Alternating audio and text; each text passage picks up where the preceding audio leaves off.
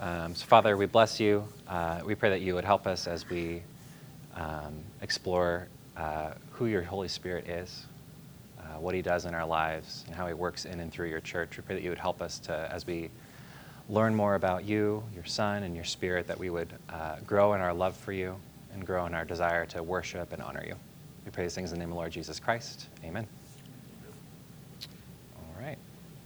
So, as you guys can see, these are the questions we're going to be diving into this week. Who is the Holy Spirit? What is the work of the Spirit? What is the church? What do we mean when we use those funny words, Catholic and Apostolic, when we say the Creed? And how do we join the church? How do we become members of the church? Um, so, let's go ahead and say together this final section of the Creed. We believe in the Holy Spirit, the Lord, the giver of life, who proceeds from the Father and the Son who with the Father and the Son is worshiped and glorified. He has spoken through the prophets. We believe in one holy Catholic and Apostolic Church. We acknowledge one baptism for the remission of sins. We look for the resurrection of the dead and the life of the world to come. Amen. So, when we talk about this word spirit, what does the word spirit mean?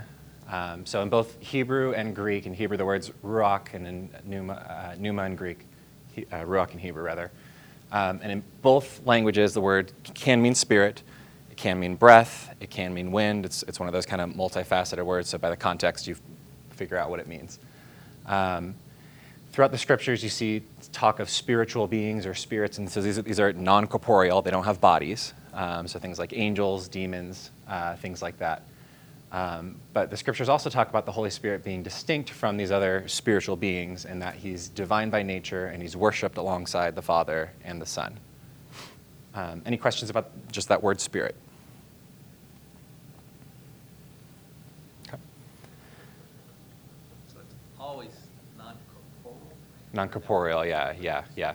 So, um, so for example, uh, John 4:24, God is spirit, and those who worship Him must worship Him in spirit and truth, right? So that God's distinct from uh, the physical realm. Yeah. Um, Satan the spirit? yep. Yes. hmm Yeah. Yeah. Angels, demons, Satan, those, those kinds of beings that don't have bodies. Doesn't mean they're not real, right? We talked about that last week, difference between spiritual and, and physical or whatever. Um, but yeah, that they don't, that they don't have bodies like we do. Um, and therefore aren't limited in the same ways that we are. Yeah. Can they manifest though? Because you hear people saying, I think that was an angel. That, Mhm. you know, Yep, absolutely. Yeah. Yep. And a demon too. Yep. Author of Hebrews talks about people entertaining angels unaware. Um, uh, uh, when Jacob wrestles with God, he's wrestling with the angel of the Lord. Um, tons of physical manifestations throughout Old and New Testament. And also, they, they're, they're able to alight and fly off or disappear. Yeah, they're not. Yeah, they're not restrained. Yeah. Um, yet, yet, yeah, they're not restrained in the same way that we are in terms of dimensionally or, or, or, Yeah. or ability-wise. But they can't. So, like for example, when Daniel has his vision, um, uh, Michael comes, or is it Gabriel? I forget who it is. But one of the angels comes to visit him, um, and he talks about how he was delayed uh, by this other spiritual being. Um, so, yeah, I can, yeah, it's foggy in my brain, but. Um, I think yeah. Uh, but but so that they can have conflicts, right? That that would so it's it's not like they're again they're not um, non-corporeal doesn't mean they don't have any interactions at all. They can physically Mhm. push, Yep, they can. touch. Yep. manifest and kill. You know, and, and realize that you could be standing next to somebody, you see the angel, they don't, you Mhm. know? And Mhm. it looks physical to you, Ba- Yeah. like Yeah. a body. you know, Yep. Balaam's donkey saw the angel. Balaam's donkey saw the angel. didn't. Yep, yep, yep. Oh, that's right. Just read that not that long ago. Yep. yeah. If you read the Daily Office, really, then you you learn you, you stick with these things. It helps. It helps. Because I, heard of two people that I think are credible of the book that claim that there was an angel, that one helped a car accident. Mhm. And then it was- Absolutely. And then it was just gone, nobody could find this person that Yeah, helped. I've Absolutely. heard that Afterwards. many Mhm. times. Yeah. Yeah, and then, uh, remember Robert Barlow? He, he had a story about how Yeah. somebody saved him on a mountain somewhere when they were Mhm. lost or something, and then Yeah. all of a sudden he was gone. I gone. remember that, Yeah, yeah. my So, wife, um, my wife tells one story that's, that's kind of strange, that she was going, she was working as a, as a, uh, paralegal at the time, and she was going to a conference in downtown LA. and she was profoundly lost, and so she stopped to get directions. And this kind of Rastafarian guy came up, motioned her to roll down the window, so she did. He said, "You want to go up this street, over that street. Uh, it's one way, so you have to come back, and the parking is on your right." She said, "Oh, thank you very much." And then she started to drive away and realized she didn't tell him where she was going. yeah. And when she looked, he wasn't there. Yeah. Yeah. Yeah. So, yeah, and I, th- I think I think a, g- a decent way to think about it is is to think about that the, that there are things that are happening in the spiritual realm, and there's like a veil, and you just can't see through it. Doesn't mean they're not there, just because, but you just can't see it. Um, so. Uh, maybe think about it like a, this might be a, a, fun, a funny analogy, like you're colorblind. There's certain things you can't see. It doesn't mean they're not there, right? But you just don't have the eyes to see them. But God can open your eyes so that you can, and that happens throughout Old and New Testament. Um, yeah. So, so we talked about Spirit. Uh, in the in the New Testament, we see numerous times where the Holy Spirit is called God. So this is one of the classic texts that people tend to go to. Um, so in Acts chapter five, this is also a good example when people say God's really mean in the Old Testament and He's really nice in the New Testament. Didn't read Acts five. Um, so Ananias and Sapphira had said that they had sold their land and that they had given all of the proceeds to the church. They actually had kept some to themselves. The issue is not that they kept some to themselves, but they lied and said that they had given everything. So Peter responds to Ananias first, who comes first, and he says, Ananias, why has Satan filled your heart to lie to the Holy Spirit and to keep back for yourself part of the proceeds of the land? While it remained unsold, did it not remain your own? And after it was sold, was it not at your disposal? Why then have you contrived this deed in your heart? You have not lied to man, but to God. So here we see Peter calling, saying he's lying to the Holy Spirit, and then saying you're lying to God. Um, I don't love this text personally as a proof text. I think it's a little messy because you could also be saying that you are also lying to God the Father. So I prefer clearer texts. So this is the one that I prefer to use. So in the book of Jeremiah, Jeremiah talks about uh, the establishment of a new covenant. And so uh, the Lord is speaking here. Um, so, for this is the covenant that I will make with the house of Israel after those days, after the exile, declares the Lord. I will put my law within them, and I will write it on their hearts. And I will be their God, and they shall be my people. And no longer shall each one teach his neighbor and each his brother, saying, Know the Lord. For they shall all know me, from the least of them to the greatest, declares the Lord. For I will forgive their iniquity, and I will remember their sin no more. So, multiple times in this passage, we have the use of the divine name, right? Lord in all caps, Yahweh. So, Yahweh is speaking. Um, you have the, uh, he's going to put, put law into their hearts that people won't be able, won't tell one another, know the Lord, everyone will know the Lord. Um, and that he will forgive their iniquity, he will not remember their sins. The author of Hebrews writes, And the Holy Spirit also bears witness to us, for after saying, this is the covenant that I will make with them after those days, declares the Lord. I will put my law on their hearts and write them on their, on their minds. Then he adds, I will remember their sins and their lawless deeds no more. Author of Hebrews is the book of Hebrews in general is great for establishing the Trinity. It's not a normal go-to text because people tend to think, oh, it's got all this stuff about Judaism that I don't understand. It's wonderful for these things because of the quotations. So he quotes from that last passage that we just looked at. Very clearly, Yahweh is speaking, and then he says, This is the Holy Spirit speaking. Um, and you see the Holy Spirit then saying that he's going to do things that, again, only God can do. We looked at one of those passages before in Mark 2 where Jesus hears, uh, heals the paralytic. Uh, and the Pharisees say, Well, how can you forgive sins? Only God can forgive sins. And then Jesus reads their minds and say, Why are you troubled in your hearts? Right? So A, he's reading their minds, already in trouble. But B, he doesn't negate that only God can do that. That only God can forgive sins, right? Um, so here we see the Holy Spirit saying that he's going to forgive their sins. He won't remember their sins any longer. How come Lord is not capitalized here? So we talked about that in session one. Um, but so remember uh, when the uh, Old Testament was translated from Hebrew into Greek, they didn't use the divine name. So they would use the word for the equivalent for Lord, um, kurios. Uh, that was, that was standardized. And then when we did our English translations, we did the same thing. But the difference is we wanted to um, be able to mark where the divine name is. So sometimes, like if you read like an old King James, um, you'll see Jehovah sometimes. Other, most of the time, you'll see Lord um, in all caps when the divine name is used. In the New Testament, they never used the divine name because it had fallen out of favor. They were trying to not take God's name in vain. So they stopped using the divine name at all. So even when they're quoting and they know that it's the divine name, They just use Kyrios. Um, they just use Lord. So that's why you see that difference. Um, also important to remember, um, we mentioned this in our uh, study scripture seminar last fall, um, but in Greek and Hebrew, they don't use uppercase and lowercase. All the manuscripts are all, all capital letters, no spaces between them, no punctuation, none of that. So, so when people, when somebody says like, well, how come you don't, sometimes, like I don't tend to, if you're, if sometimes you'll see people see like, uh, if you say like, he loves you, just as an example of a phrase, that the he has to be capitalized because it's God. No, no scripture ever did that. Um, that's a, that's a, a later addition, um, right? There's no distinction in terms of capital, lowercase. Yeah. Yeah, I don't think it's bad. I, th- I will say I think it's messy because sometimes there are texts that have an immediate imp- uh, meaning in the Old Testament um, that have a Christological meaning from a New Testament eyes, and so it can mean both. Christological, it's looking forward to what Jesus will do.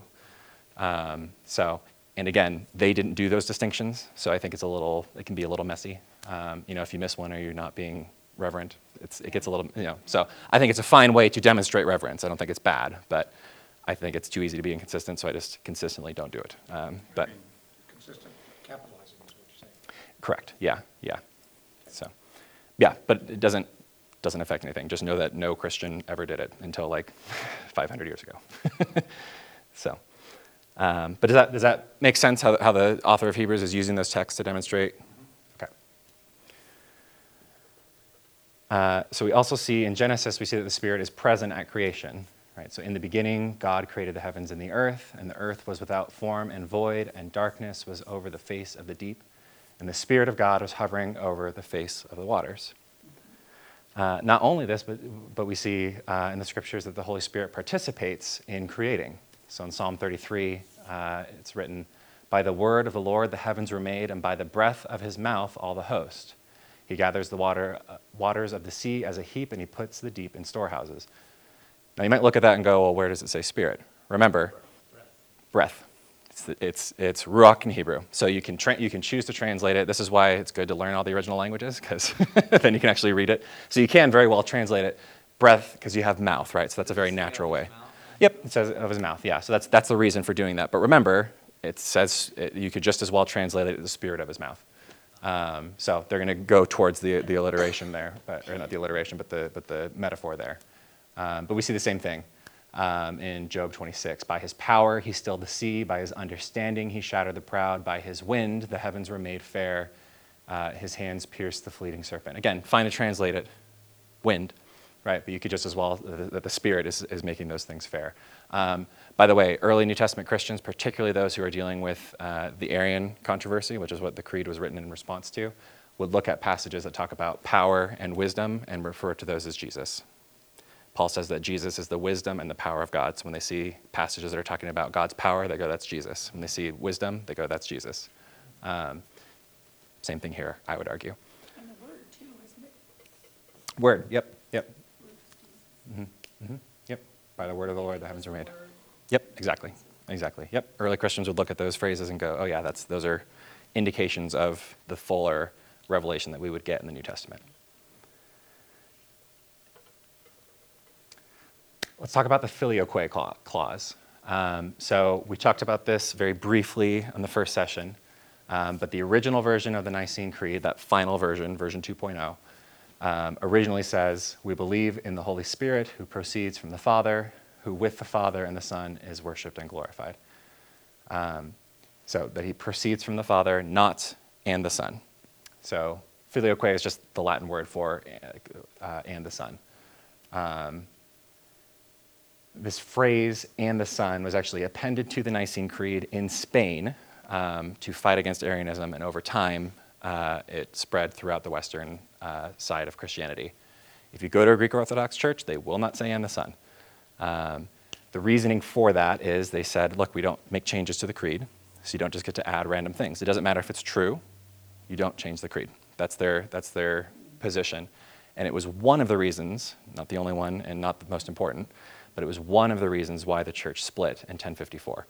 Uh, because the Western Church had added on to the creed, and so they said, "You guys are you guys are adding things. You can't add to the faith. You don't get to just randomly on one side of the one side of the church is going to add some things, and we're not over here." Um, so, does that make sense? So, if you actually look at our the actual liturgy, the actual ACNA liturgy, which you can go download, um, you'll see and the Son is in brackets, and they'll have a, a little footnote that's, that says that this is not originally in the creed, um, that we do it because we're Western Christians and that's just what we've inherited, but you don't have to. So you'll see some Anglican churches that don't say it because it's not in the original creed. Um, and, it, and it is a, You would say it's accurate, well, we'll talk about that. You know, I, I was once, was at St. Albans, actually, Mm-hmm. we had a, um,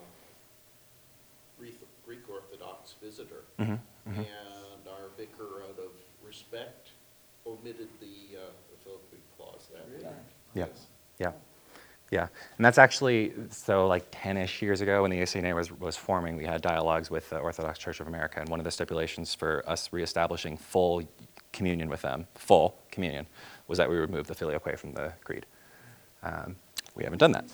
Is that big of a deal? Yeah. Oh yeah, oh yeah. So th- so think about it. So you're, this the bishops came together and said this is this is what the faith of the church is, right? And then one small synod over in Spain, because they were dealing with what people were saying was, well, if the Spirit only proceeds from the Father, how is Jesus equal to the Father? And so to fight against that, they said, well, well he also proceeds from the Son. Scripturally, true. Um, and we'll look at that text. Um, And what was Arianism again? Arianism was the belief that uh, the Father alone is God, that Jesus and the Spirit are creations. All right. Um, Jehovah's Witnesses believe that today. Um, yeah. So to, so to help fight against that and say, well, if Jesus really is he just kind of divine because the, if the Spirit only proceeds from the Father, right? Jesus explicitly says the Spirit proceeds from the Father. So the creed is actually just quoting from the New Testament. Um, but Jesus also does talk about how he will send the Spirit as well. Um, so theologically, it, it makes sense. Um, if you're talking about the, um, the Spirit being sent to the church. Um, some other people talk about, try to equate the procession of the Spirit with Jesus being eternally begotten. That's not taught in the Creed, that's not taught in Scriptures. Um, when we talk about procession scripturally, it's talking about the Spirit being sent to the church. Um, the Creed does not say that the Spirit etern- is eternally proceeding from the Father and from the Son. So, does that make sense?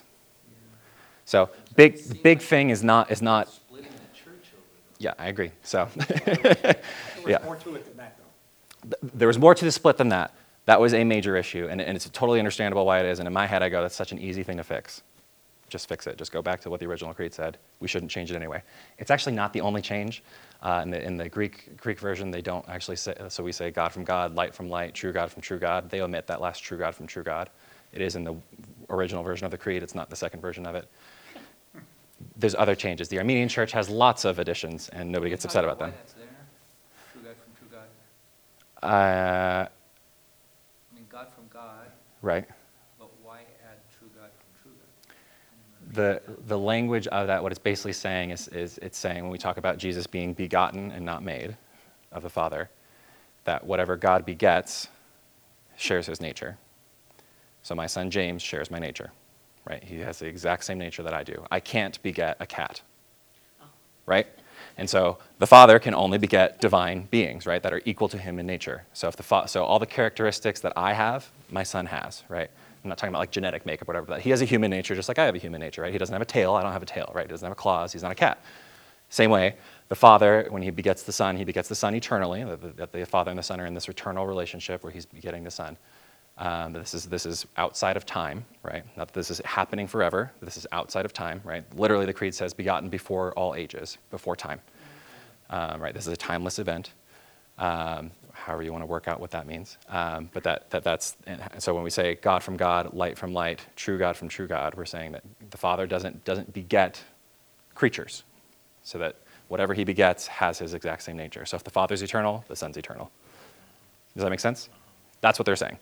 So that, that phrase, God from God, light from light, true God from true God, is not in Scripture, um, but it's how the early fathers would talk about um, the relationship between the Father and the Son. So that's why it's there.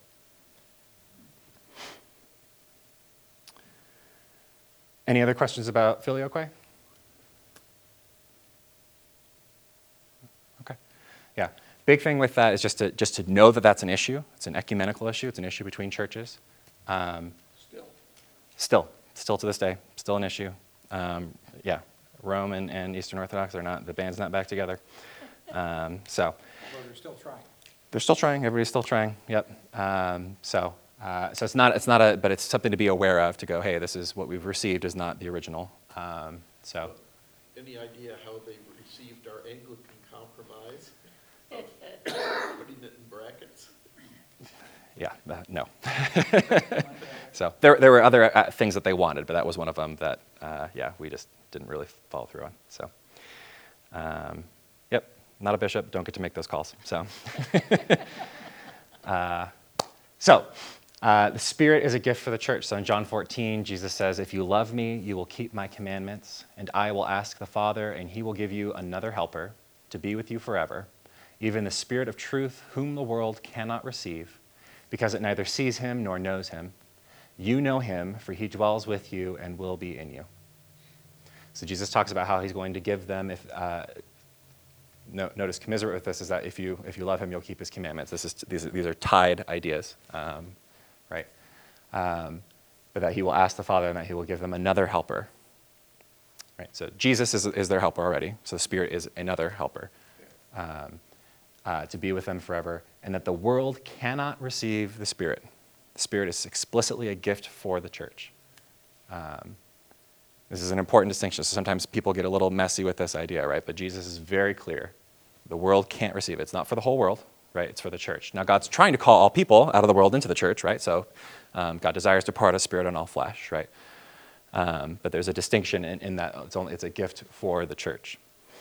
Um, and, and what, what the Spirit does is the Spirit teaches us and reminds us of the words of Jesus. So Jesus talks about, again, in John 14 and 15, the Helper, the Holy Spirit, whom the Father will send in my name. He will teach you all things and bring you and bring to your remembrance all that I have said to you. When the Helper comes, whom I will send to you from the Father, the Spirit of truth, who proceeds from the Father, he will bear witness about me. And very quickly, notice who proceeds from the Father. The creed is just quoting from uh, John 15. Uh, the creed quotes from Scripture a lot. Um, so that's all it's doing. But notice the Spirit is sent in His name. Jesus talks about how, how He will send Him, right? Um, so there's, there, there, the Father and the Son do participate co-equally with the sending of the Spirit. Um, I think that's a scriptural idea. That's a different subject than can you change the creed. Um, but what we see here is that the, that, that the Spirit is being sent to help us recall the things that Jesus has, um, has taught us, um, that He will bear witness about Jesus. Um, right? So the Spirit is not looking for attention. Right? The Spirit is rather pointing to Jesus. Um, that's His role. That's His job.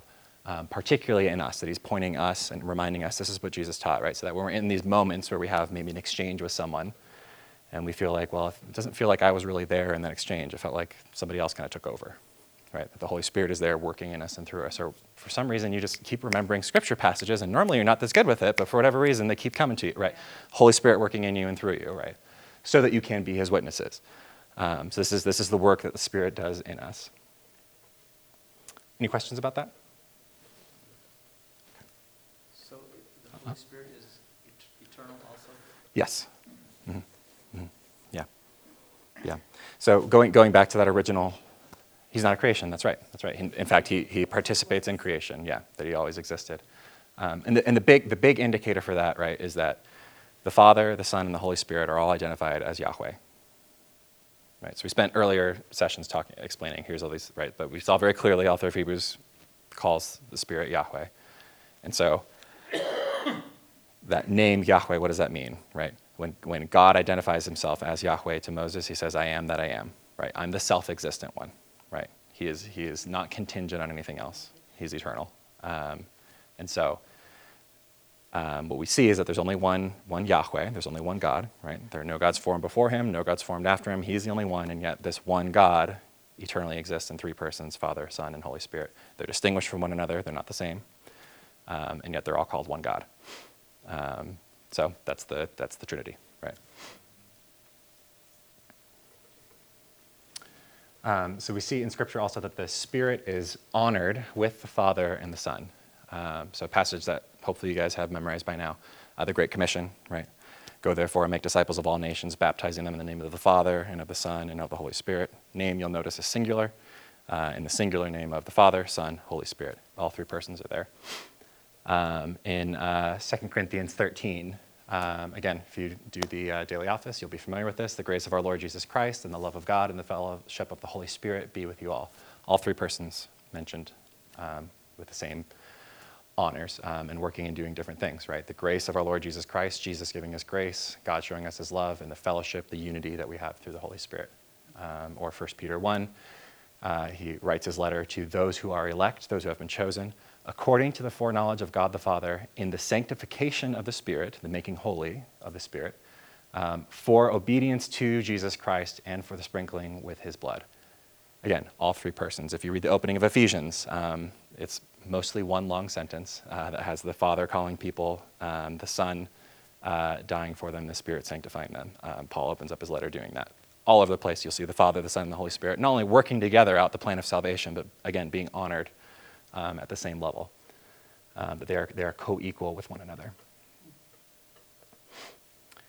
We also see the Holy Spirit is the one that speaks through the prophets, right? So this is what we say in the Creed, right? We believe in the Holy Spirit, the Lord and giver of life, who proceeds from the Father and the Son, who with the Father and the Son is worshipped and glorified. He has spoken through the prophets. Um, so Paul writes in 2 Timothy 3, all scripture is breathed out by God, literally theopneustos, um, literally God breathed. Um, but again, you've got that pneuma, spirit um, and profitable for teaching, for reproof, for correction, and for training in righteousness, that the man of God may be complete, equipped for every good work. So God's breathing out um, that all scripture, all, all, all, all, that we can identify as being legitimately from God, is breathed out from God, and then that we, that we use those, those words for these things, for training, for teaching, for righteousness. Um, in 2 Peter, he makes it even more explicit. For no prophecy was ever produced by the will of man but men spoke from God as they were carried along by the Holy Spirit. Right? So whenever God's speaking through his church, through the prophets, it's not an individual person that, well, I have this great idea, right? Or I think, I think we should do this in this situation, right? Um, it's not that, that whenever God is speaking through his people, he's speaking through his spirit, that, that those who are doing that are carried along, literally. literally, that's what that means in Greek, literally. Pick up, carry along by the Holy Spirit. The Holy Spirit's guiding them. Isn't there a marker really throughout the Old Testament? The Lord says, Mm-hmm. Thus and such. Yeah. So it's not, I, Jeremiah, have a feeling that this is a good idea. Mm-hmm. That's right. Mm-hmm. It is, the Lord says. Over and over and over and over. Yep. Yep. Yeah, and, and very clearly and very importantly, if somebody says, Thus says the Lord, and it doesn't come to pass, you're supposed to kill them. Um, so, uh, and that's, it, we're not going to kill anybody today. Uh, but, but that is an important reminder, though, um, actually. So, a lot of times we're going to have confirmations. There might be time where, where um, you know, the bishop might say, Hey, if anybody has a word from the Lord, do you have a word from the Lord, or do you have something nice to say? Those are very different things. So we want to be very careful when we say that we're speaking for the Lord. If I'm quoting scripture, I can say, okay, well, this is what God said, right? But if I'm trying to apply something to an individual, very careful that I'm not saying that God said this, right? If I believe that God is speaking to me and, and wants me to say this, great. But I better be sure, right? Because the consequences in the old covenant where you kill that person. Um, New covenant probably just be disfellowship, get them out of there, right? Um, you're trying to speak for God and, and he's not speaking. But that's, I, that's actually really, really critical that we recognize that when God speaks and moves, good. Listen, obey. If God tells you to speak, you obey. If he doesn't, don't pretend like God's talking through you. Um, that's incredibly sinful, right? To suggest that, oh, well, my ideas are God's ideas. Well, who, who are you, right? Um, reminds me of the story in Acts where uh, there are these guys that are, that are going around casting out demons in Jesus' name. And uh, they're successful with it for a while. And eventually they get to a guy who's demon possessed, and, and, uh, and they're, they're going around saying, we, we cast you out in the name of Jesus, whom Paul preaches. Um, they don't know anything about it, right? But they just know that there's power in Jesus' name. So this demon says, Well, Paul I know, and Jesus I know, but who are you? And they don't have an answer. And so Luke writes, They ran out of the building naked. so, again, when we try to appropriate these things and go, oh, well, let me just let me just grab the power of this, right? Or, or Simon the sorcerer in Acts, who sees who sees that the apostles, again, going back to confirmation, he sees the apostles perform confirmation. He sees that the apostles lay hands on individuals who have been baptized and give them the gift of the Holy Spirit. And Simon says, well, can I pay you money? This is really cool. Can I pay you money? This is why that's called simony, um, right? Can I pay you money for this gift, right? Um, and, and they rebuke him immediately, right? No, get out of here, right? This is, this is not, you can't just appropriate God's power, right? God will work through whoever he wants to, but it's not on your terms. It's on his terms. Those were the sons of, what was? Skiva? Skiva, I think, yeah, or Skava. Yeah, I'm not sure how it's pronounced. Simony? It's called Simony, yeah, yeah, yeah, because it's named after Simon the sorcerer. Yeah, I think it's Acts seven. Um, but you can look up Simon the sorcerer. There's only one. So, uh, yeah. Any any questions about that? About how the Holy Spirit speaks through His people? So we also say that the Spirit is the, is the means for unity in the church, and this, is, this will be our hinge point where we start talking about the church. But, but starting off that we see in Ephesians 4, um, one of my favorite passages, uh, there is one body and one Spirit, just as you were called to the one hope that belongs to your call, one Lord, one faith, one baptism, one God and Father of all, who is over all and through all and in all. So we see this unity that there's only one body, there's only one body of Christ, right? There aren't two, there aren't three, um, right? So when we see when we see the myriad of denominations, I think it's over 38,000. I forget what it is now. Um, there's a lot. Um, that there's only one body of Christ, right? And so part of what we need to work that out. Um, so we have all these differences and divisions, right? Paul talks about in, in, in uh, 1 Corinthians, he goes so far as to say you you need to fight for agreement about everything. he doesn't say essentials. He doesn't have categories of these are the essential things you need to agree about, and here's the non-essentials. He says everything. To, to the church at Corinth, disagreed about almost everything. But he said, fight for that unity. Um, so that's what, when we, again, what we're trying to do when we're, when we're working within the church is to say, okay, is God speaking or am I speaking? Right? Spirit is the one that brings out about unity in the church, right? There's only one body and one spirit. Um, that we're called to that one hope and that God works, works through these means, baptism being a sacrament, one of these ways that God works in and through us. Um, but the Spirit is the one that works out unity in the church. Again, that we only believe in one church, right? So as we say in the Creed, we believe in one holy Catholic and apostolic church. There's only one church. So in John 17, Jesus prays, I ask not for these only, he's talking about his disciples that were there that he was praying with, but also for those who will believe in me through their word, that they may all be one, just as you, Father, are in me and I in you, that they also may be in us, so that the world may believe that you have sent me. The glory that you have given me, I have given to them, that they may be one, even as we are one, I in them and you in me, that they may become perfectly one, so that the world may know that you sent me and loved them even as you love me. Only one church, not multiple ones. Um, I'll save for another discussion how you work out the denominational differences and, and the one church stuff. Um, but uh, Father Michael McKinnon likes to say, uh, this is the one prayer that Jesus prays that we can answer. We can work for unity. Um, so that means having those conversations, having those discussions, the really tough ones that we don't want to have when you meet somebody that's a different denomination and you go, okay, well, let's not talk about that. No, that's not working for unity. right? What does it mean for us to return to one church? There was only one church until 1054. And until the Reformation, there were only two churches, right? And now we're up to however many, right? But to say, okay, well, well just because Humpty Dumpty's broken, we've got the Holy Spirit, right? So we can put him back together again, uh, right? So, but that takes hard work. That takes, and that takes us desiring to actually see unity. Jesus prayed that we would be one. Are you willing to work towards answering that prayer? It's answerable. Um, that we can be one even as He and, and the Father are one. That our unity is actually found in knowing the Father and the Son and being obedient to them, right? So we're going to lay down anything, right? So in my head, filioque, easy, gone, right? Because unity is more important, right?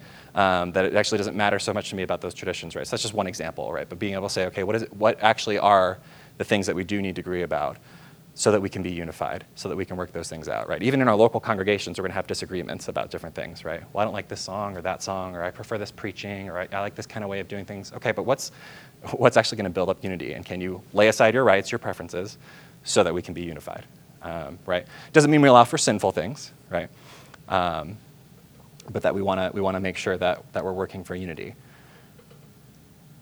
Speaking of sinful things, we believe in one holy church. The church is called to be holy. So Paul in 1 Corinthians 6 talks about, "Do you not know that your body is a temple of the Holy Spirit within you, whom you have from God?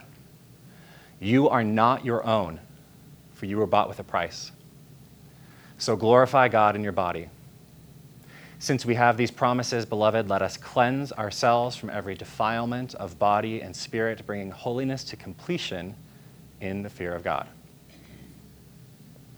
The church is called to be holy, right? So we don't tolerate, as a church, we can't tolerate unholiness. What is it, what's that word holy mean? We talked about that first session. Set apart, Set apart yeah.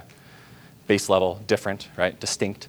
Um, but yeah, particularly set apart, sanctified for a specific purpose. Um, so when we talk about the church being holy, that the church ought to be different from the world, right? Um, so when we see, pick your statistic of a bad thing, there's plenty of them, right? That the, that the world should, uh, that we actually should look different and distinct from the world, right? Um, and that part of that, part of that is that, we, that we're part of working through that unity is actually working through holiness, right? So that we don't tolerate disunity, we don't tolerate sinfulness, right? So there's loving and appropriate ways of dealing with those things, right? Um, but that, but that the church is called to be holy. That just as God is holy, we're called to be holy. We're his representatives in the world. If we're not holy, we can't represent him, right? Isaiah knew that, right? We saw in that, in that early passage, right? We looked at Isaiah 6. Um, right? Woe is me, for I'm a man of unclean lips, and I dwell among, among people of unclean lips, right? Immediately, he, oh, I'm sinful, I shouldn't be here, right? Uh, when Peter has the miraculous catch of fish. Depart from me, Lord, from a sinful man. Fish made him realize that he was sinful, right? How often do we overlook our sins? How often do we overlook the sins of our, of our brothers and sisters and go, oh, I'm just going to tolerate that? Got to be holy. That's what so many churches are doing, hmm hmm And that's like, trying to conform to society. Either conform to society or, or realistically, more often than not, uh, that's happening a lot too. But I think, but I think the more insidious thing is, is uh, that's pretty obvious, pretty easy to catch. Uh, it's when you tolerate the sin of your brother and you don't love them enough to point it out. Right? A lot of times we'll read when Jesus talks about uh, take out the log that's in your own eye before you take out your brother's speck. He tells you to take out the speck in your brother's eye. He just tells you to take care of the giant log that's in yours first. It's not don't judge at all, right? Jesus even says uh, that the measure with which you judge, you will be judged also. It's about having this equal level, right? Don't hold people to different standards, right? But when we talk about the log that's in your own eye, take it out so you can help your brother with the speck, right? But a lot of times we just go, oh, well, I'm not supposed to judge anybody. I'm not supposed to help them with anything. I'm just going to ignore it. I'm just, I'm by myself now, right? I don't have anybody. Rather than saying, oh, I actually need to love my neighbor. If I see somebody that needs correction, I need to lovingly have a conversation, right? I'm not mean. I don't beat them over their head, right? But that I go, hey, you know what? I saw this and, and what's going on here? Um, to lovingly correct one another so that we can be holy, so that we can together offer God the worship that he deserves, right? This is why we pass the peace, right? Are you mad at somebody? Make peace with them. Right? Jesus says, leave your gift at the altar if you're not at peace with somebody, right? So the way that we would understand that is if you are not at peace with someone, don't receive communion. Don't unite yourself with God if you can't unite yourself with one another. You can't, John says, you cannot say that you love God and hate your brother. You've got to work that out. If you hate your brother, you hate God. They're connected, right? This, this love that we have for one another has to, and that we have for God has to work out all together. Um, so part of that is, yeah, we're called to be holy. We're called to cast out sinful things, right? Again, not in a harsh way, but because we love one another, we want to make sure that we're doing well. We want to make sure that, that we're all on the same page. Does that make sense? Cool. Everybody ready to have a lot of hard conversations with people?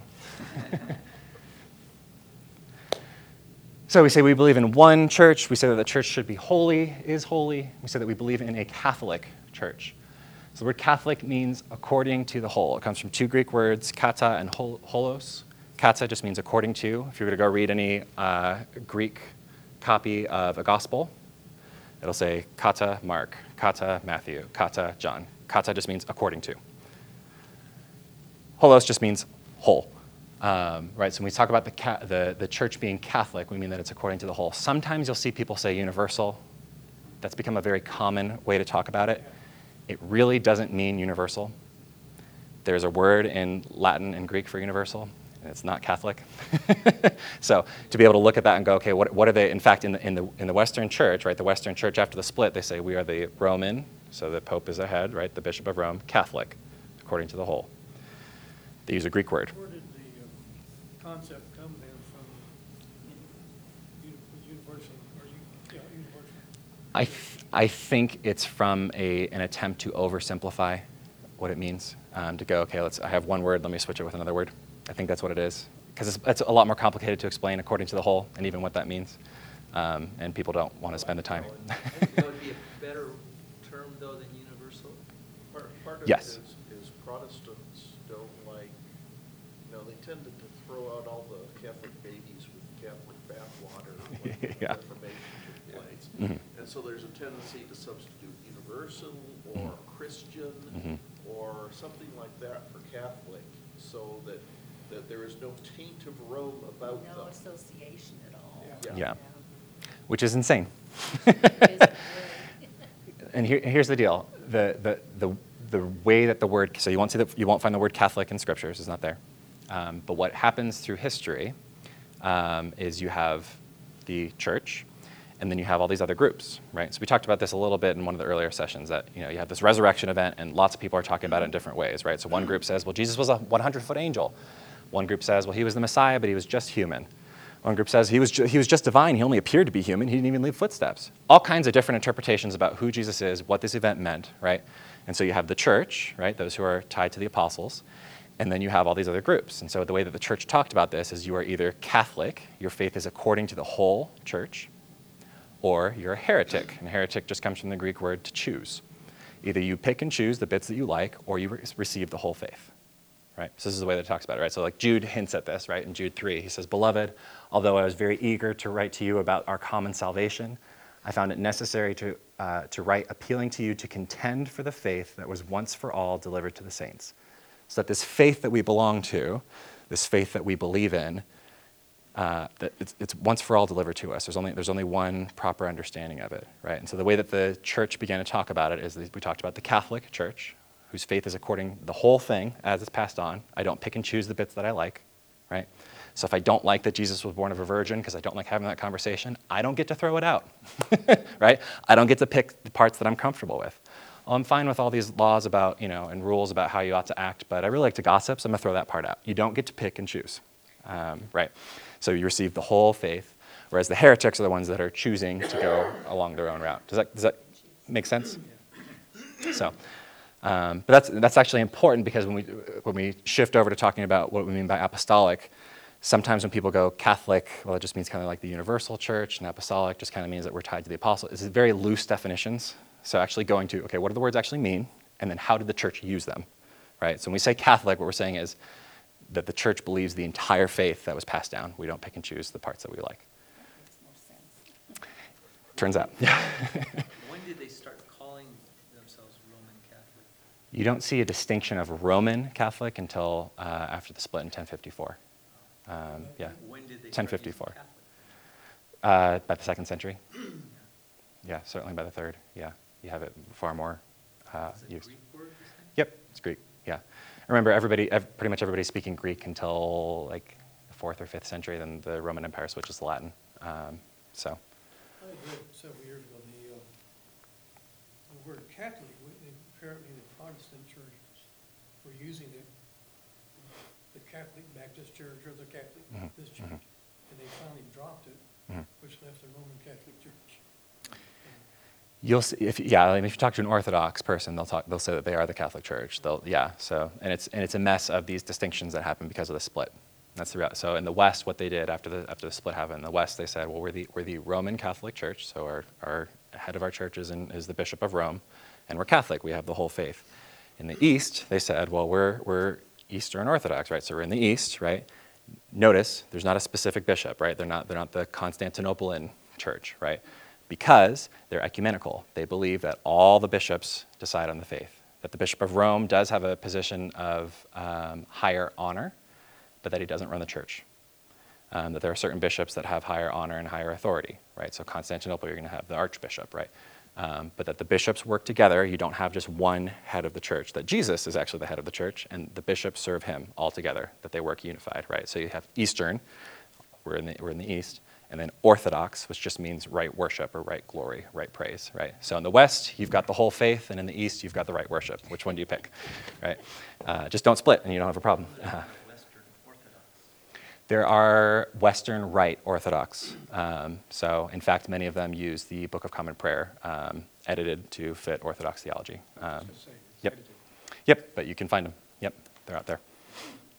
You'll see them. Yeah, and same thing. You'll see. You'll hear reference to Eastern Catholic churches um, that are in the East, but tied to Rome. Yep. So we believe that the church is Catholic. So again, when we say that, we've received the whole faith. I don't get to pick and choose um, the bits that I like. And we also believe that the church is apostolic. So Paul writes in Ephesians 2 through Jesus, we, ha- we both uh, have access in one spirit to the Father.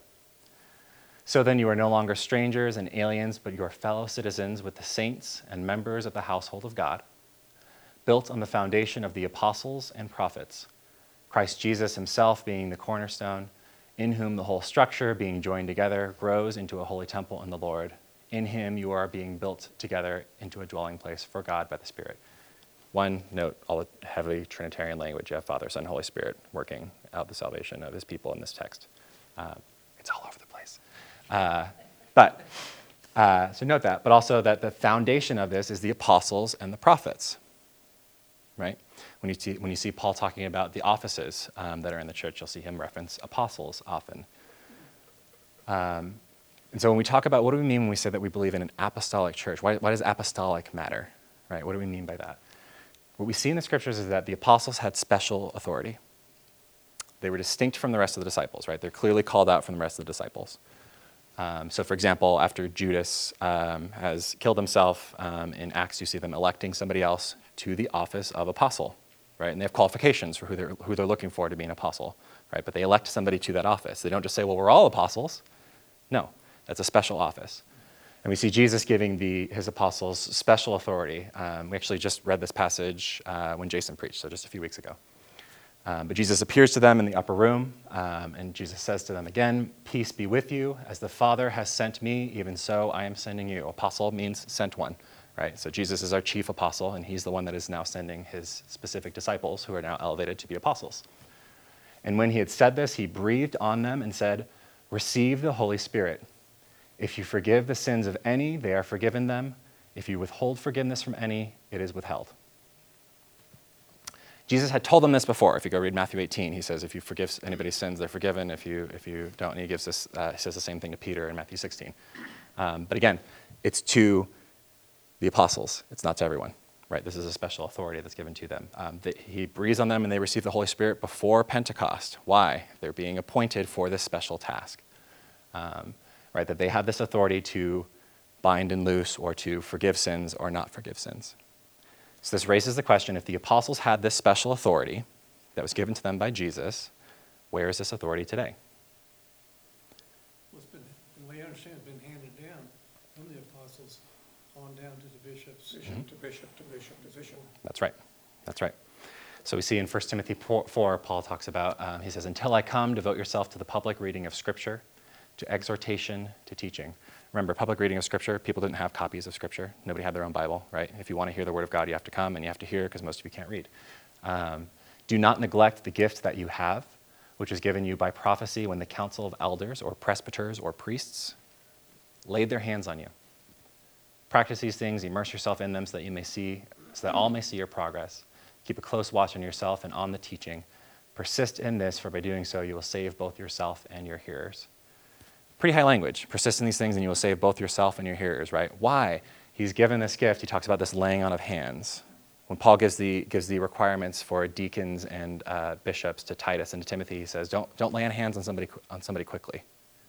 It's this reference to the apostles. They, lay hands on people so they receive the Holy Spirit, right? But this elevation to office of bishop, um, episkopos in Greek, um, but bishop is how we um, get it, I think, through the German and English. Um, but this special office of the successors of the apostles. This is really important, partic- I would say, when you're talking to your Protestant friends, um, your evangelical friends, um, anybody who's, who's, who doesn't have bishops, uh, your, your Mormon friends, your Jehovah's Witnesses friends. All of them, my evangelical friends don't like when I say this, but all of them basically have the same narrative that the church fell away and we had to fix it. Right? Some Anglicans even do that. They, they start Anglican history with Henry VIII as though there wasn't a church in England before Henry. right? But it was there the whole time. In fact, when East and West split, the church in England is loyal to the East. They're actually in communion with the East, not with Rome. The, uh, the Bishop of Rome, the Pope, sends an army um, and gets rid of all their bishops and replaces them with those that are loyal to the Pope. That's why you have England become Catholic, um, Roman Catholic. Um, One thing I've understood is concept has been handed down to me once you have been ordained through the apostolic succession, Mhm. that regardless of your behavior, you are still have the authority of. that regardless. Yeah, that yeah. So it doesn't matter. Yeah. So that comes from so the idea that I'm just repeating it because we're recording. Um, so the idea that uh, that yeah, if a, if a bishop misbehaves or is wrong, that he's still able to perform the sacraments. It actually comes from the Donatist controversy, which happened during Augustine's time, um, where you had a bunch of heretics, And so they said, well, uh, we're going we're gonna regard them as heretics, right? So we're going to push them out of the church. But what does that mean for the people that were baptized by them, who received communion, um, who were confirmed by them? Were those sacraments invalidated? And so what the church said is they said, well, no, what the priest is doing, this is where the, the Roman Catholic Church talks about how a priest is acting um, in, what is it, in Christus Capitus, I think is what it is, but uh, he's acting in the person of Christ, who is the head of the church. So this idea that when the priest does any things, if he's, if he's blessing somebody, if he's declaring absolution, if he's um, uh, celebrating communion and blessing the elements, all of that, by the way, he does, uh, a priest does through the authority of a bishop. Originally, priests could not celebrate communion.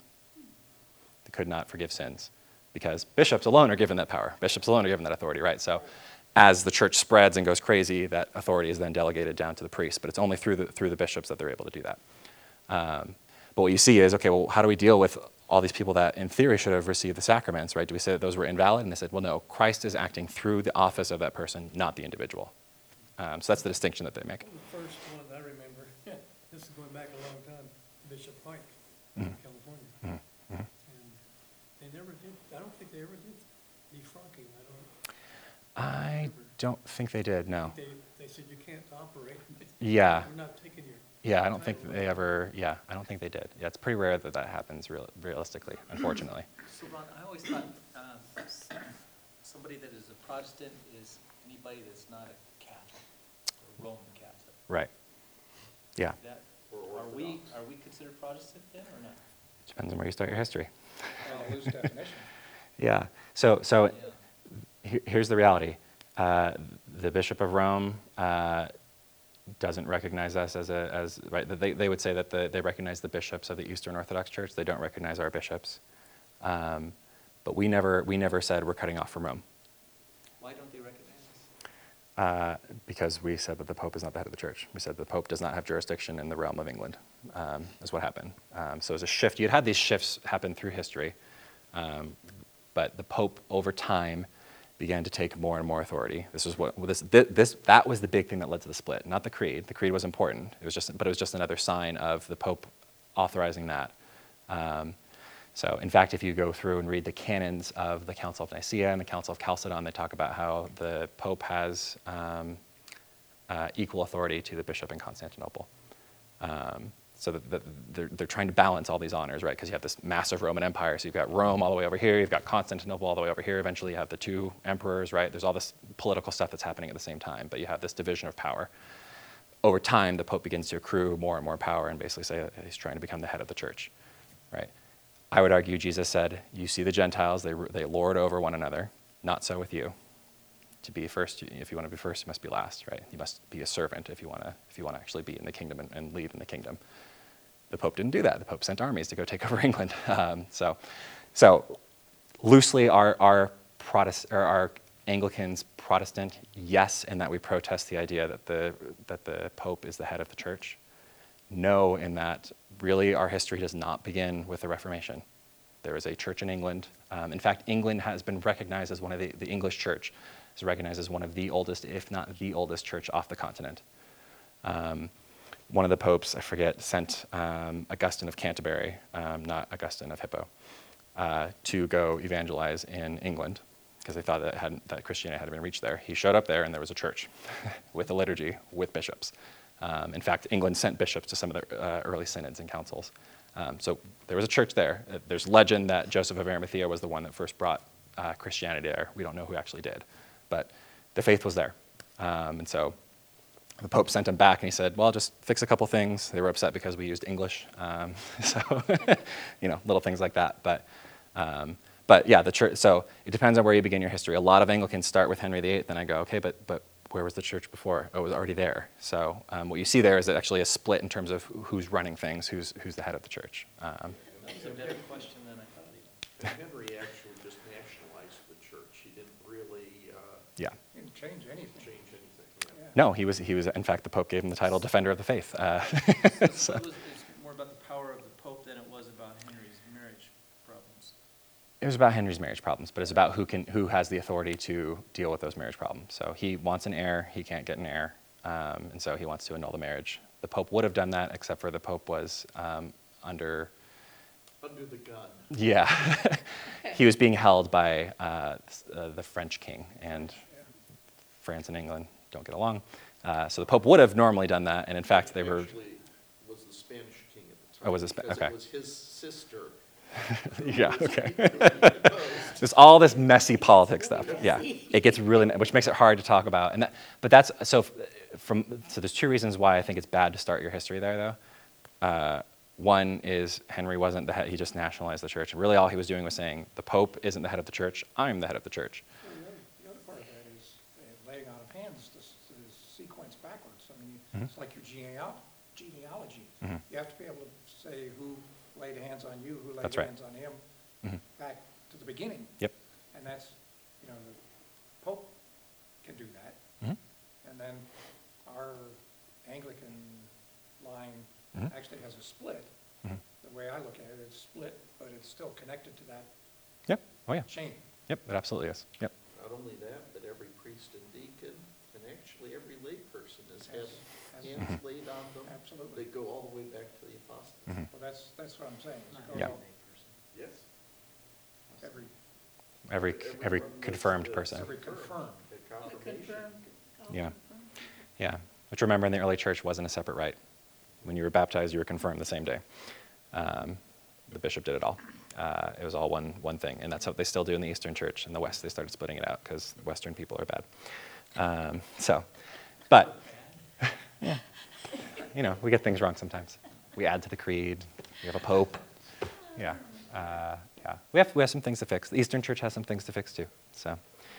Um, but, but yeah, so what we see basically, right, is that this apostolic authority is passed on to others, right? So this, ap- and, and the key here, um, this will become, become important later, but one of, the, one of the key things that I think is sometimes underemphasized, and that I'm trying to emphasize here, is that the ministry and authority that the apostles had needs to continue. Right? The church needs apostles, right? That's why they're like the, the apostles and prophets are the, are, the, are the foundation of the church, right? Their ministry needs to continue. Me being able to show up to church, if I rightly confess my sins, right? If I'm, if I'm being fully disclosed, and if I repent, right? When I, when I want forgiveness from God, that doesn't just mean I say I'm sorry and have no intent of changing my mind, right? Changing the way that I'm acting. If I'm truly penitent, then I receive absolution, right? I, I receive confirmation that I have actually been forgiven of my sins through the priest, through the authority of the bishop, going back to the apostles who were given that special authority. That's actually a ministry that I need. I need that assurance that I've been forgiven, um, that God works through his people. Um, but, uh, but more than this, that they have this authority, right? So when we see controversies arise in the early church, the Judaizer controversy being the, the primary one that I would want to point to in Acts 15, the apostles gather to decide the issue. They hear from other people, right? The Judaizers are there representing their case, and, and Paul's there representing his case with Barnabas, right? But the apostles are the ones that make the decision. Um, they're the ones, right? And so we see this continuing through the church. So, for example, when all these churches say that they believe in the Nicene Creed, they don't believe this part, realistically, right? They don't believe that the church is, is one, holy, Catholic, and apostolic, right? This is why it's critical that when we look at the faith that's passed on, right, the bishops, they came together when they were battling against Arianism, they said, this is the faith. This is the faith of the church. If you want to go do something else, that's fine, but you're not part of the one holy Catholic apostolic church. Um, so noting that the apostolic authority and their mission is important. Um, but again, this was also tied to when we're talking about the Catholic Church and the heretics. One of the distinctions was uh, that Irenaeus would talk about. Um, is he talked about how uh, he was writing against, it's called against heresies, he was writing against the Gnostics in particular. And so for the first section, he talks about all the different things that they believe and how crazy they are. And then he talks about how you can refute these ideas with Scripture. But then he says, but they will often say, well, this passage is confusing or we understand it a different way. So how do you respond to them if they don't, if they won't listen to you if you go to the Scriptures? He says the way that you respond to them is that you say that we have our bishops going back to the apostles, and they did not know the things that you're talking about. and he says we can list all these bishops going back, and these ideas that you guys are presenting don't exist in any of the churches that actually have bishops going back to the apostles. So, this idea that you have a bishop that goes back to the apostles, that the bishop's job, one of their jobs, is to safeguard the faith that was once handed down to the saints. That's part of it, right? So, even Timothy, right? If you, if you maintain these things, you will save yourselves and your hearers, right? It's their job, right? So, for us, it's Bishop Keith's job to make sure that we stay in the faith. He's been responsible. He's the shepherd. uh, Jesus is ultimately the shepherd of our souls, right? But that Bishop Keith has been placed as a shepherd over us. Um, to maintain that. That's his job. So Irenaeus writes, It is within the power of all, therefore, in every church who may wish to see the truth, to, uh, to contemplate clearly the tradition of the apostles, their teaching, manifested throughout the whole world. And we are in a position to reckon up those who were by the apostles instituted bishops in the churches and to demonstrate the succession of these men to our own times, those who neither taught nor knew of anything like what these heretics rave about. So again, this is a distinction. So when we talk, I was starting to say, when we talk to, again, our, our evangelical friends who say the church kind of fell away and we had to fix it, or even more uh, overtly, Jehovah's Witnesses and Mormons who say there was an apostasy and the church ceased to exist and God had to restore it through the Watchtower Bible and Tract Society, Joseph Smith, insert prophet that needed to show up on the scene later. Jesus said, The gates of hell will not prevail against my church. So who do I believe, Joseph Smith or Jesus? Did the church really fall away, right? Joseph goes so far to say in his vision anyway that all their creeds are an abomination to God and all, their, all the, those who believe in them are corrupt. Now, if you talk to a Mormon missionary today, they'll talk about, well, you know, we believe all the same thing, blah, blah, blah. Okay, well, your prophet said that my creed is an abomination before God. So if what I believe is an abomination before God, either I'm not safe with God or abomination doesn't mean anything. right? But that's our starting point right? And that's a wonderful starting point. And again, Anglicans are particularly well poised to actually talk about these things. Um, when we talk about, like, okay, well, well again, what Irenaeus talks about. You read the Bible this way, and I read it this way. How do we know it's true? What is the faith that was passed down by the whole church, right? So when I'm preaching and I'm looking at a passage and I go, I don't really know what this means, let me, let me look it up. I don't tend to go to modern commentaries, not that they aren't valuable, not that they're not helpful. I go to the church fathers, as many as I can possibly find, and when everybody has a different opinion than me, I assume I'm wrong. Even if I'm not sure why, right? I may not have worked it out yet, right? I just assume that they had more time, right? And, and, and, nine times out of 10, I go, oh, yeah, okay, I get what they were getting at, right? But again, when they're unanimous, if there's lots of disagreement, then I go, okay, let me just pick, pick one and that's okay, right? That's, there, there is no cohesive decision, right? But Yeah, yeah. If the church hasn't been dogmatic about it in the past, right? So, for example, with the creed, right? That's very dogmatic, right? Those who don't believe this, they are anathema. They're cut off from the church. Okay, so I have to. These are my boundaries, right? I have to work within there. But when the church hasn't been that way, or if there's debate or, or different views or whatever, then I go, okay, so I can I can be be a little bit have a little bit of wiggle room here. This isn't something that we're really tied down on. Does that does that make sense? What does it mean we are in position to reckon up those? basically saying he, he, that we have lists of bishops going back to the apostles. Um, and, he, and he does that for Rome um, eventually. Uh, later on in that chapter, he actually lists the bishops um, going back to Peter in Rome. I'm not familiar with Irenaeus against heresies.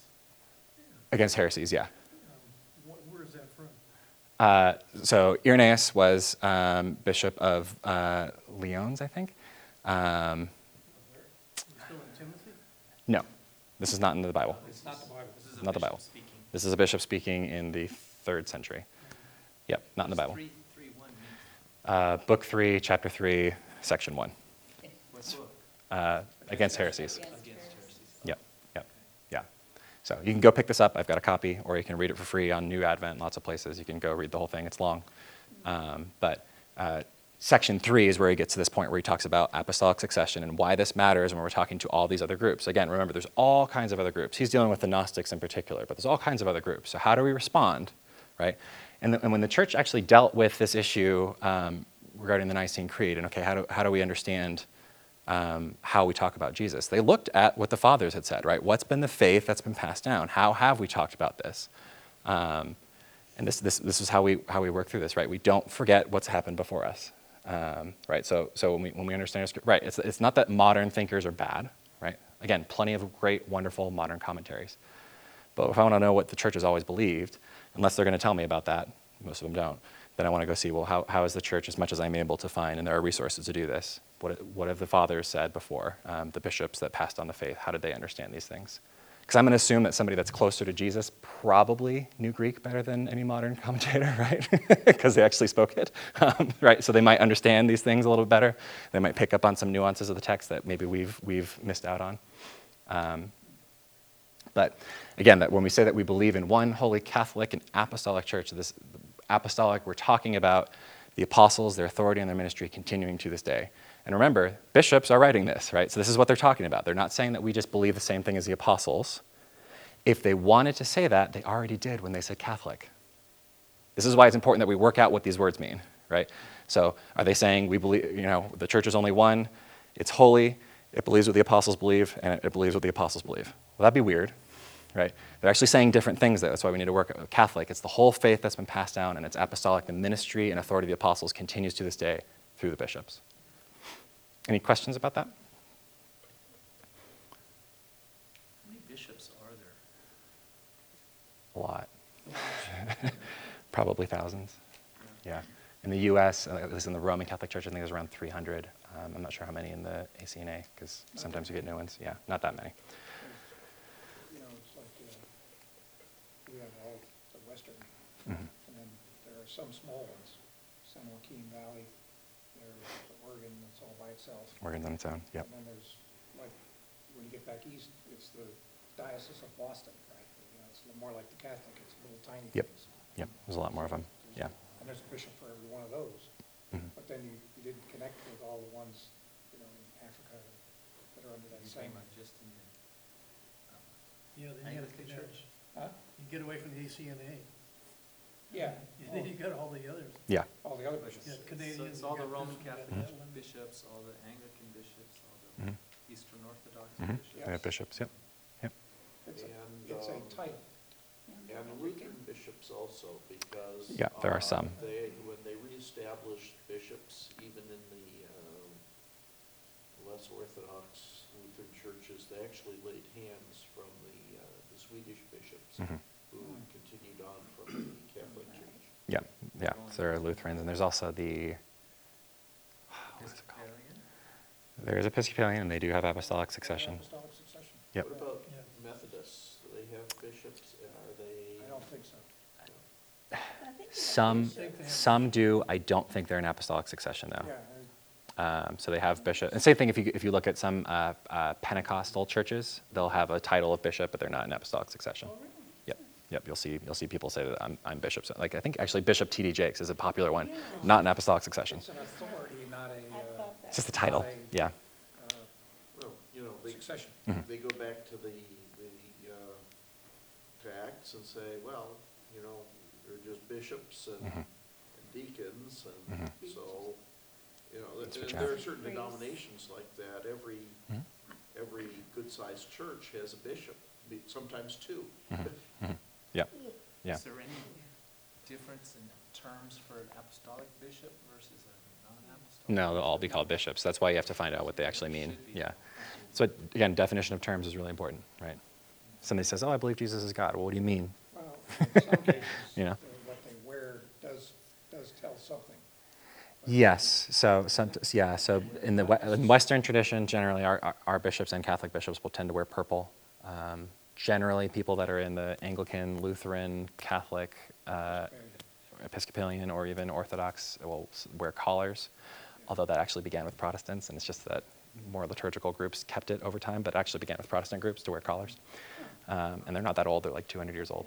Yep. So, uh, all kinds of weird stuff with that. But that's, but that's so. But again, when we're when we're looking at the creed, saying, okay, so so what are we what are we using these words to mean, um, and why does this matter, right? So hopefully it gives a better better picture of okay, so when I'm talking to somebody who, you know, comes comes knocking on my door and says, hey, have you heard heard the good news or whatever, and they say, well, the church, you know, well, we believe that the church fell into apostasy and we had to restore it, right? We can say, well, actually, my bishop just visited, right? And he had hands laid on him going back to the apostles, right? And Jesus said that the gates of hell wouldn't prevail against the church. So how do you reconcile that, right? Most people are completely unaware of it, and most Anglicans are not well positioned to do, but like we're actually, we're actually the best position to do that, along with Catholics and Orthodox, to say, hey, actually, the church continued. Um, this history exists. You can, you can go see the lists um, in terms of this apostolic authority and ministry being passed on. Um, and that's your best defense, right? Not saying, well, we started over too, and ours is a little bit better than yours. No, the gates of hell didn't prevail against this church. It still is existing. Um, so, one of the last things that the, that the Creed talks about is, is uh, one baptism for the remission of sins. This is basically a quotation from Acts chapter 2. Um, so Peter has given his, uh, he's preached out to the crowds there at Pentecost. You have the uh, Holy Spirit has fallen on the, uh, on the whole church at this point. Um, people are speaking in tongues. Um, this seems to be a distinct manifestation of tongues where they're speaking and everyone, everyone is able to hear uh, in their own language um, what's going on, so that, uh, so that Peter and the other apostles can actually proclaim the word of God and everyone can hear and understand them. Um, and so Peter proclaims the gospel. He, sa- he says, you know, God sent his son, you killed him. He's uh, not very tactful. Uh, you killed him. uh, but God raised him up. Um, and so when he, get, when he tells them the gospel, that, there's your good news. Um, again, not mincing words. Uh, it says, uh, Now that when they heard this, they were cut to the heart. And they said to Peter and the rest of the apostles, Brothers, what shall we do? So they recognize that they, they've, they've heard this good news, right? They've heard this gospel. They know they need to do something. What do I do? How do I become a Christian? Peter said to them, Repent and be baptized, every one of you, in the name of Jesus Christ for the forgiveness of your sins, and you will receive the gift of the Holy Spirit. This is how you become a Christian. This is how you become a member of the church. That through baptism, we receive forgiveness of sins. Does that make sense with everybody? So Peter expands on this idea in 1 Peter 3. He says, God's patience waited in the days of Noah while the ark was being prepared, in which a few, that is, eight persons, were brought safely through water. Baptism, which corresponds to this, now saves you, not as a removal of dirt from the body, but as an appeal to God through a good conscience, through the resurrection of Jesus Christ. Note a few things here. One, look at how he reads his Old Testament every early Christian read their Old Testament and looked for Jesus all over the place, right? Baptism corresponds to the flood um, and the means by which Noah and his family were saved. Corresponds to this in the same way that God redeemed them and saved them from his judgment and destruction and from sin. Baptism corresponds to this. And he goes so far as to say, now saves you. This is the means by which God saves you. Not as a removal of dirt from the body. That's not what, what's primarily happening there, right? What's happening there is that God is working through physical means to bring about our salvation right? all of our understanding of this, we're, only going to talk about baptism, we won't talk about communion because the creed doesn't talk about it. Um, but the Catholic, not Roman, Catholic way of understanding um, the sacraments um, by our understanding of the scriptures is to, recognize, is to look at these things through the lens of the incarnation. God brought about the redemption and salvation of the world by his Son taking on human flesh.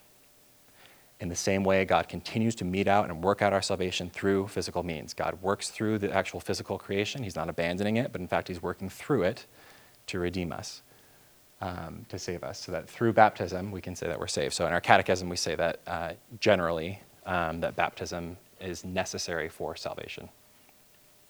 Um, sometimes as I'm having conversations with people, I'll, I'll, point to these texts and I'll say, look, these texts seem to be pretty clear, right? Through baptism, you receive forgiveness of sins. Um, Peter says it saves you. Sometimes people will say, well, did Jesus say anything about it? Like his apostles aren't a good enough authority? Yeah, he did. Um, so we can look at those texts too, but you should believe Peter. Um, but Jesus says in John 3, when he's meeting with Nicodemus, Truly, truly, I say to you, unless one is born again, he cannot see the kingdom of God. Nicodemus said to him, How can a man be born when he is old? Can he enter a second time into his mother's womb and be born? Jesus answered, Truly, truly, I say to you, unless one is born of water and the Spirit, he cannot enter the kingdom of God. So Jesus is looking ahead to baptism, right? He hasn't instituted baptism yet. He will do that um, before he ascends, right? Um, but uh, saying that you must be born of water and the Spirit, right? Now remember, we said that we believe in how many baptisms? One baptism, right? So he's referring to one that, right, but being born of water and the Spirit. Now think back to what Peter says in Acts. Repent and be baptized, every one of you, in the name of Jesus Christ in, uh, for the forgiveness of your sins, and you will receive the Holy Spirit. Right? So that generally what we see doing, uh, happening through the sacraments is that uh, at baptism, that's when you become a Christian and you're indwelt with the Holy Spirit. Remember, in the early church, this was all one thing. If the apostles were there, you were baptized and you were, you were confirmed. They wouldn't call it confirmation, they'd call it chrismation. They'd, they'd anoint you with oil and lay hands on you to receive the Holy Spirit. This doesn't happen all the time. So there's times where somebody's baptized and immediately they receive the Holy Spirit. This happens to Paul. There's other times where, for example, Philip, the deacon, goes and baptizes uh, Samaritans, and then he calls for the apostles to come down so that they can lay hands on them, right? This is an apostolic ministry. Only apostles can confer the Holy Spirit on people. Can God work outside of those means? Yes, when we get to Acts chapter 10, and Peter proclaims the gospel to the Gentiles, the Gentiles believe, but Peter's so hesitant because he's so used to, hey, they're different, they're distinct, right? He had just received this vision three times of unclean foods coming down And the Lord tells him, kill and eat. And he says, I've never touched any, anything unclean in my life. He receives this vision ahead of time because he's going to go proclaim the gospels to the Gentiles. But he's hesitant. So what happens? The Holy Spirit falls on them anyway. And then he says, well, what prohibits us from baptizing them, right?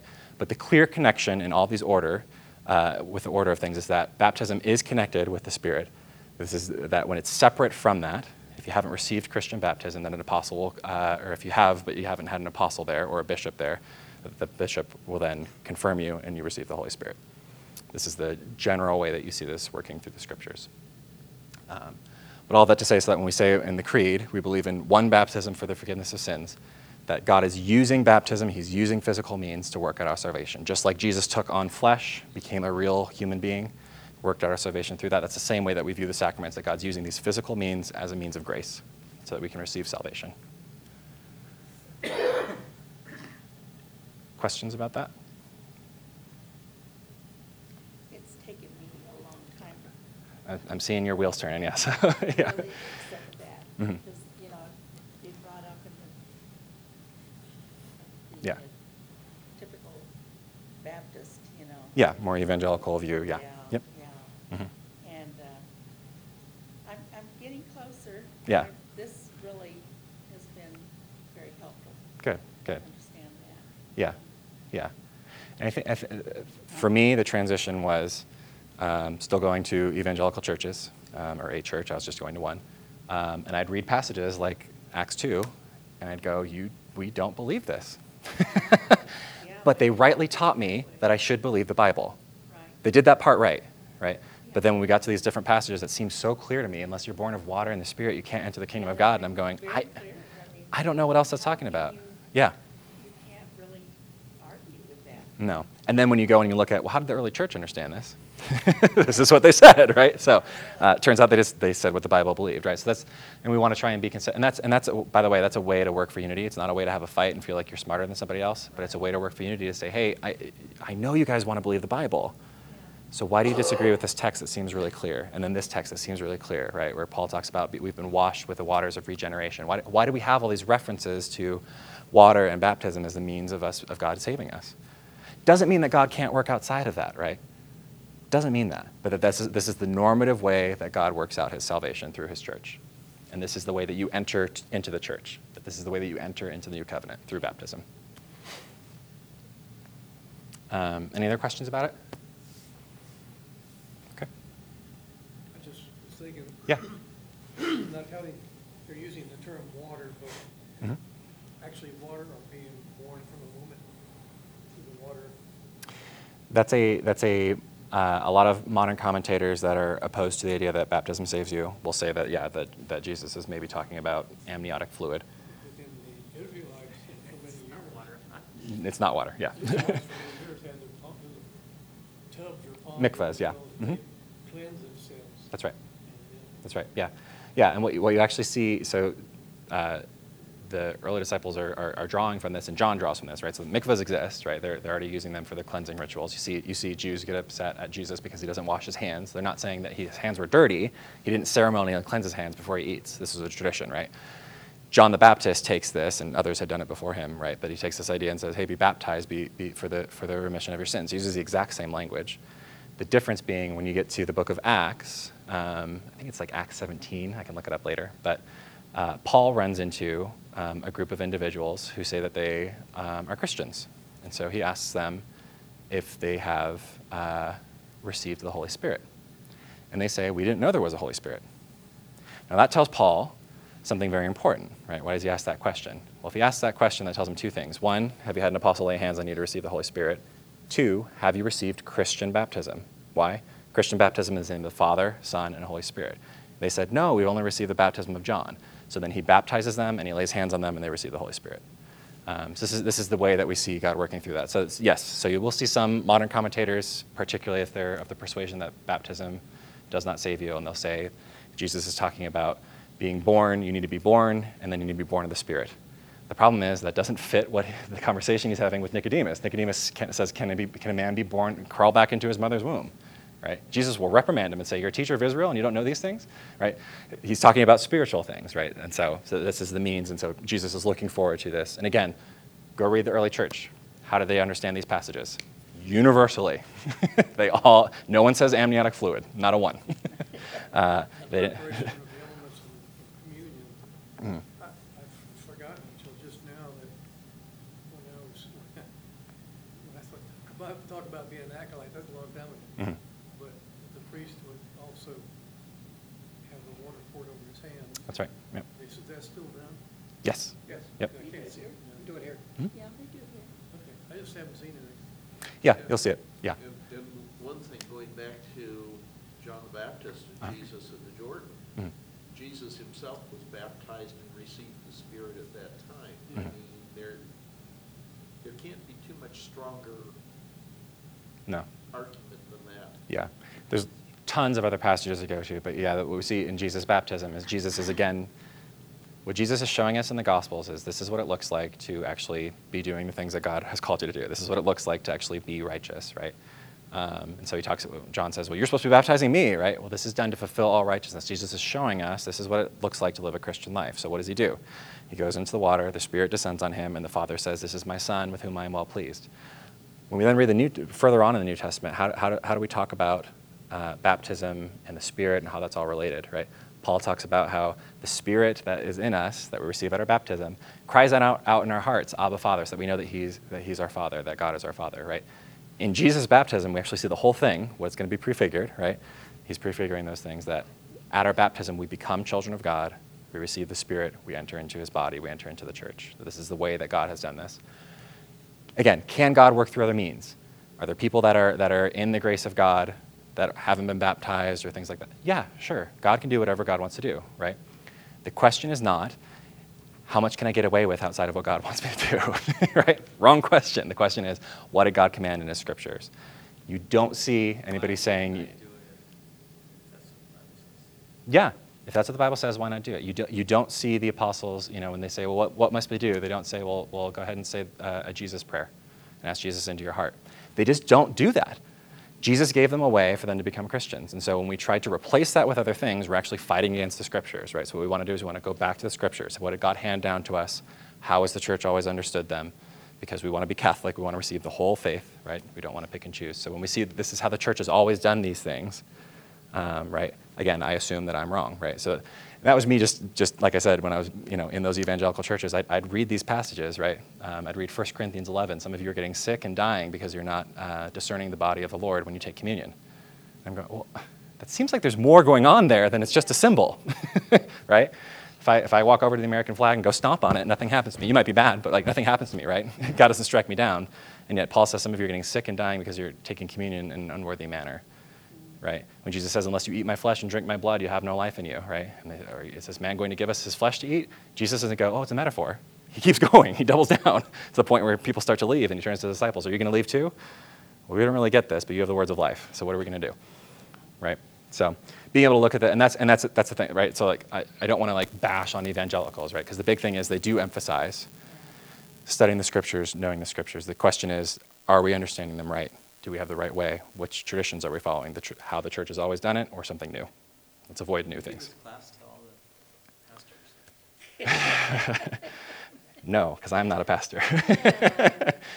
uh, yeah, Once you become one. yeah, yeah. Then, then they'll want to hear me. Yeah, like they should hear it, you know? yeah. Well, hey, uh, that's the that's the job of, of a bishop is to make sure that that the the priests under them are, are teaching the faith. That's their job. So, and I think our bishop does a good job.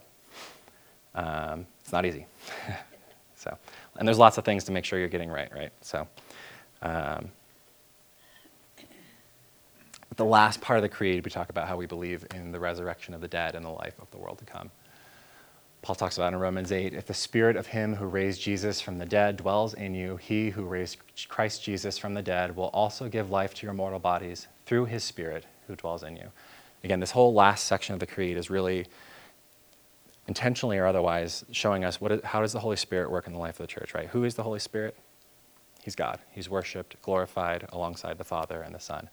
And how, what is he doing in our lives? He's the one that brings about unity in the church. He's the one that brings about holiness, right? He's the one that, uh, that shows us what the faith is, right? Reminds us of what Jesus' words are. Um, he's the one that works through the apostles so that they can forgive sins, so that they can um, confirm and actually give people the Spirit. He's the one that raises us up in the end, right? That's through God's Spirit that He raises us up in the, in the end, um, so that we can live with, with God forever, so that, uh, that our mortal bodies, our bodies that can die, will be made alive. Um, that we look forward to the resurrection of the dead. That doesn't mean that we fly away to heaven, right? When we die, we will be with Jesus, who's in heaven, but when He returns, like we talked about last session, when He returns, we will come back to life, have physical bodies, mortal bodies that are different, right? Jesus' body was different in some ways, but they're still bodies, but they've been made new, and that God does this through His Spirit. Um, and again, the whole point of this is not that we feel like we're really smart, right? Hopefully, you can now say the creed and get a, get a better idea of what we're talking about, right? And actually think, oh yeah, I do believe this because I know what we're saying. That's helpful. But the whole point of knowledge, the whole point of learning more about God is so that we can worship Him better, so that we can love Him better. Um, so as we as we conclude, as we always do, let's conclude with a hymn. Holy, holy, holy, number 362.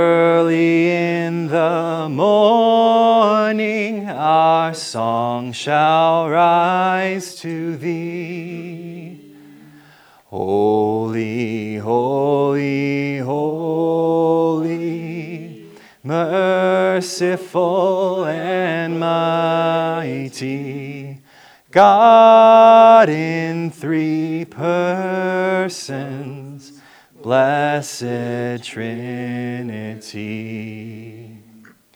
Holy, holy, holy, all the saints adore thee, casting down their golden crowns around the glassy sea.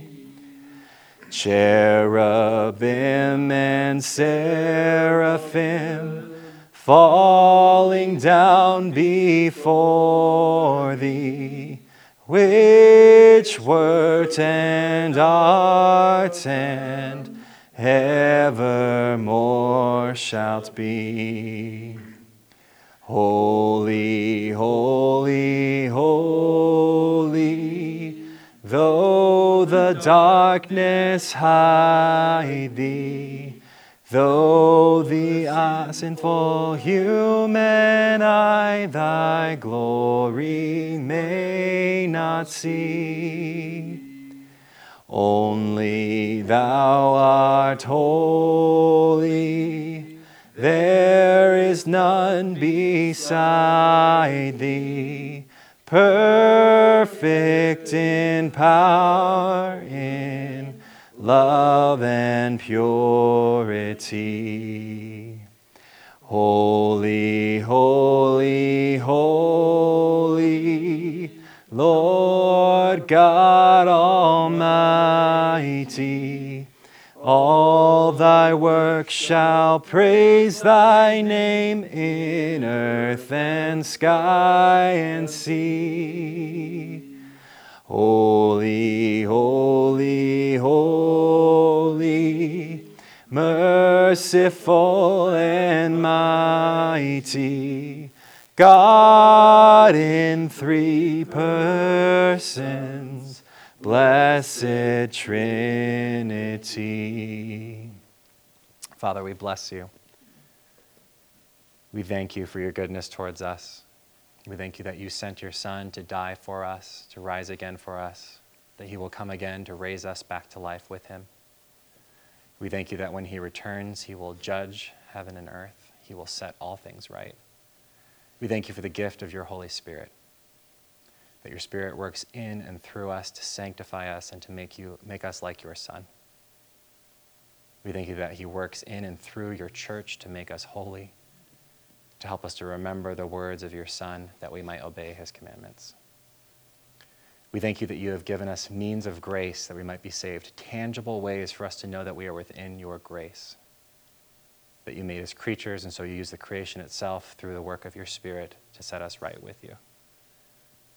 That through our redemption, you will redeem this whole world and set all things right. That every knee should bow and every tongue should confess that Jesus is Lord, that he, the head over all things, would rule and reign that through his reign you would be all in all, that all would be subject to you. We praise you and we thank you for this. We pray that you would help us to purify ourselves in preparation for his return. Pray that you would help us to rely on your spirit and not our own power. Help us to rely on your spirit that we might love you and serve you fully. We pray these things in the name of the Lord Jesus Christ. Amen.